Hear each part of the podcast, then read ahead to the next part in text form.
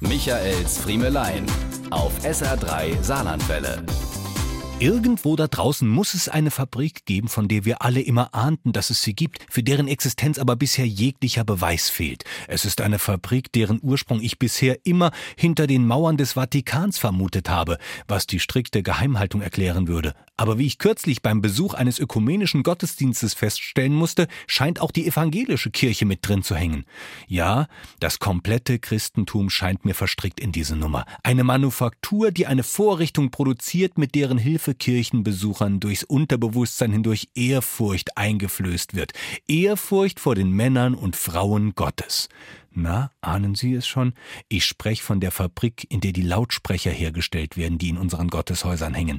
Ihr Äußeres, die Lautsprechergehäuseform, hat mich in meiner Kindheit tief geprägt. Ganze Gottesdienste lang habe ich damit zugebracht, sie anzuschauen. Diese schmalen, länglichen Dinger, angebracht an jeder zweiten Säule, überzogen mit einer grauen Stoffmembran, ausgerichtet mittels eines Scharniers auf die Ohren von uns Kirchenbesuchern.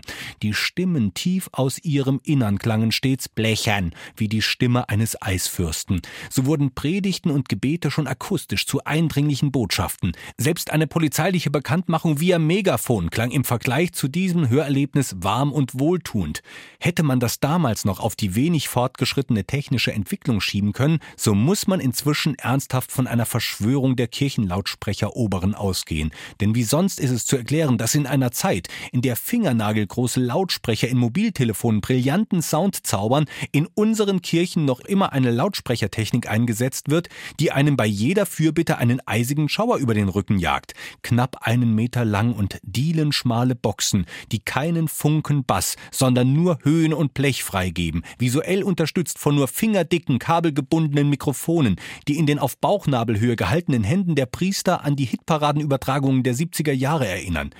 In diesen Lautsprechern lebt die heilige Inquisition weiter. Zunächst dachte ich, dass alle Seelsorger Polypen haben, aber dann wurde mir mit einem Blick auf die Boxen des Kirchenschiffsrandes bewusst, es ist nicht die Nase, durch die sie reden, es ist der Lautsprecher, durch den man es hört. Aber das darf die Welt nie erfahren.